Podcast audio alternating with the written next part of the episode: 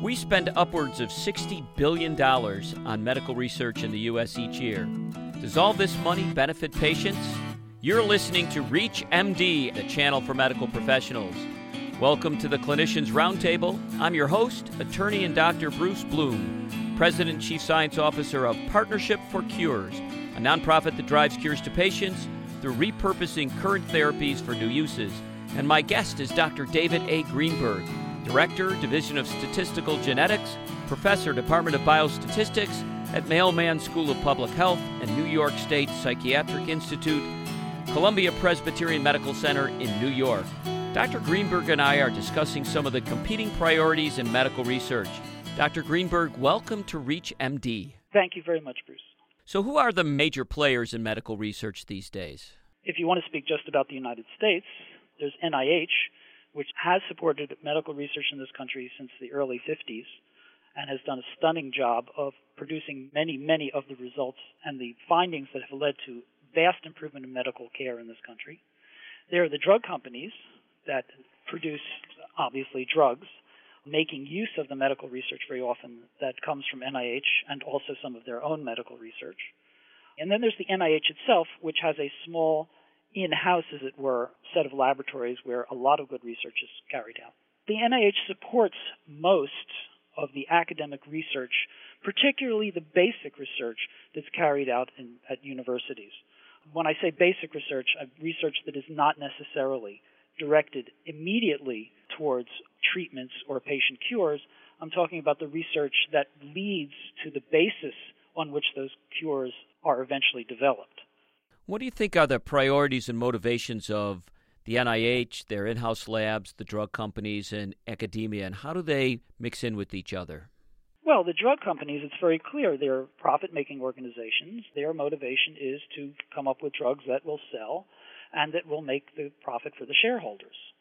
In academic institutions, researchers such as myself and most of my colleagues are interested in the world and how it works in how the body works, where diseases come from, what causes diseases, and how they manifest and how they can be interrupted to eventually lead to a cure.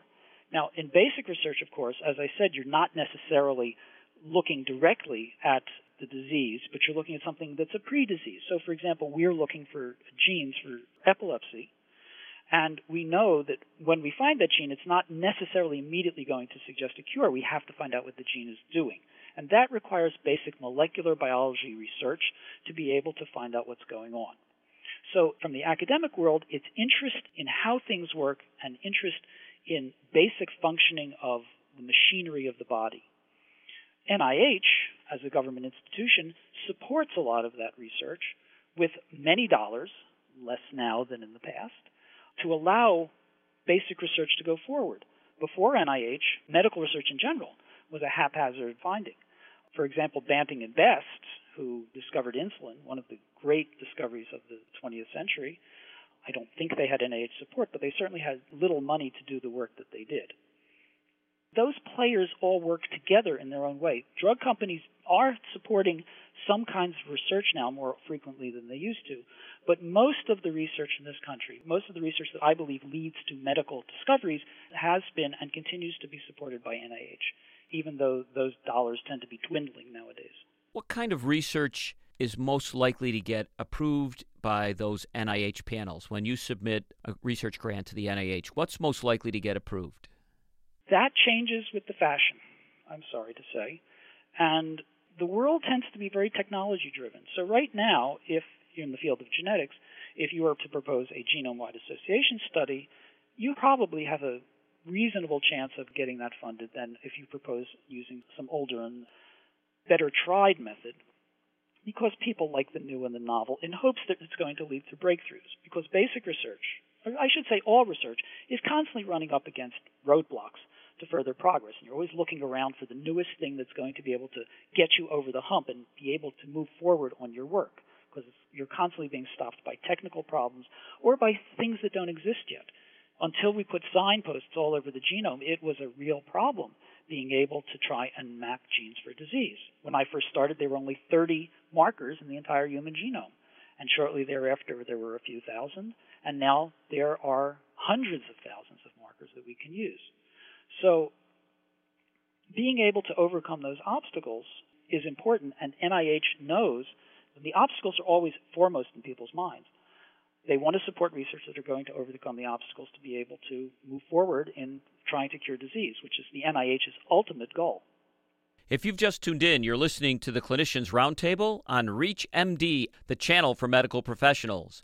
I'm your host, Dr. Bruce Bloom, and I'm speaking with Dr. David A. Greenberg of Mailman School of Public Health and New York State Psychiatric Institute, Columbia Presbyterian Medical Center in New York, and we're talking about some of the competing priorities in medical research.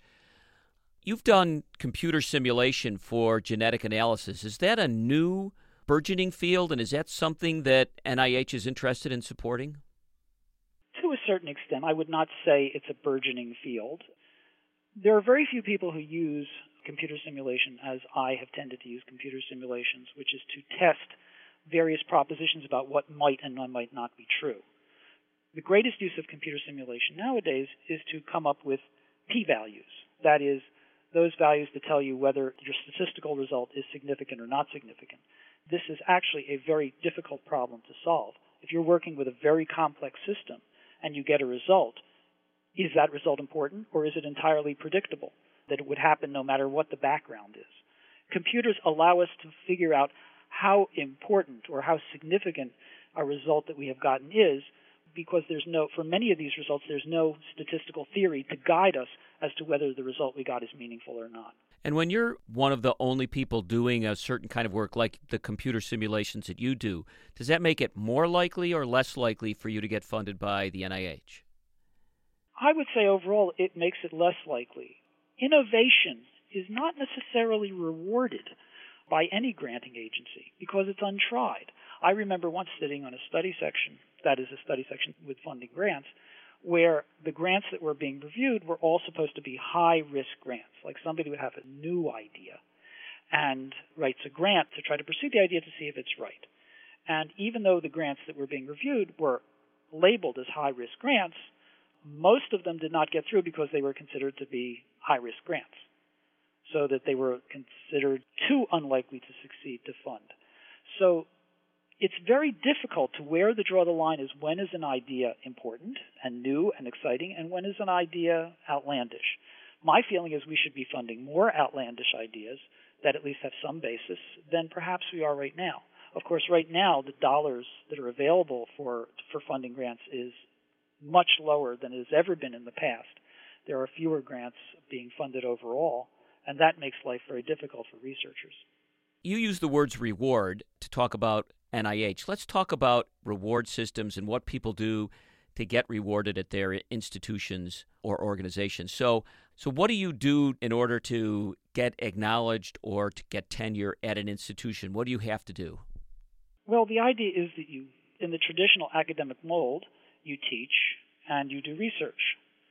Nowadays in academia, and I speak now not of the classic humanities, but I speak of in the medical area because that's what I'm most familiar with. Getting grants and bringing grants into the institution is the way to survive. As long as you're bringing in your own salary, they're not going to throw you out because every dollar that you bring in means a some proportion goes to the university, and so that supports the university and supports your research. So the motivation is to bring in grant dollars either from industry or from preferably from NIH. And for that, you get rewarded of eventually getting salary increases, perhaps more lab space if you bring in more money, and being able to hire more people to get your work done. That's the overall reward system. Intellectually, of course, being able to make discoveries is the real payoff for somebody who's really interested in the work. And what about publishing? How important is it for you to publish your results? Oh, it's extremely important to publish the results. The primary yardstick is to bring in grants. The secondary yardstick is to publish papers, presumably in important journals, although with the advent of the internet, the particular journal has become somewhat less important. But by publishing papers, that allows you to uh, support your grant work. It shows that you are productive and that you have a track record of success in showing that you can do the work that you say you're going to do when you write your next grant.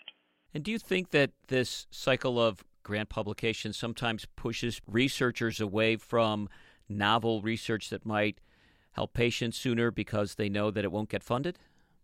I would say that that's true. A lot of the really good research that's done, from what I've seen, is, as they say, bootlegged. A grant is supported to do one thing, and a little bit of money is siphoned off, quite legitimately, to pursue an idea that the researcher has, in the hopes of being able eventually to expand it and write a grant. I. I. Rabi, the famous physicist in the early 20th century, for example, would do all the work at least this is by him according to his autobiography, would do all the work, show that something is true, and then he would write a grant to get it funded. And this worked fine until one of the grants he wrote, somebody said it can't be done, even though he had already done the work. So you have to be able to support what you're going to do in one way or another, and new ideas when they come along, you have to be able to pursue them. So that's in general what most people do to try and pursue uh, new ideas that they get, and eventually being able to build up enough background to be able to fund the individual idea on its own. So, other than bootlegging this from other research, what other ways could we potentially fix the system to make this more attuned to getting things to patients and supporting this innovative research? I wish I had an answer to that. The state of medical research in this country, uh, in the United States right now, is not very good because of the decrease in grant dollars which NIH is supporting research. So many of my colleagues are looking at questions of survival rather than innovation. Laboratories are closing. Um, people are having to let the staff go. Research is being cut down as a result of it. And I would say the situation is probably getting close to dire. There are very few new researchers in the medical area, particularly in medical schools, as PhDs and researchers. That is, faculty members in medical schools. The numbers have been plunging. And I am very concerned about the health of medical research in this country, which is one of the glories of the United States in the past 60 years. Most of the medical research, most of the medical advances in the world have occurred because of support from NIH, and it would be a tragedy to see it decrease to nothing. In 2007, the U.S. spent over $60 billion on medical research, and only 23 new drugs were approved by the FDA, and none of them had a huge impact on any patient population. Is there something we can do to rework priorities and reward systems to get better treatments and cures to patients faster and more economically? I want to thank my guest, Dr. David A. Greenberg, for helping us take a look at these provocative questions. I'm attorney and Dr. Bruce Bloom, President and Chief Science Officer of Partnership for Cures, a nonprofit that repurposes existing treatments for new uses. You've been listening to the Clinicians Roundtable on ReachMD, the channel for medical professionals. For comments and questions, send your emails to xm at reachmd.com. Thank you for listening.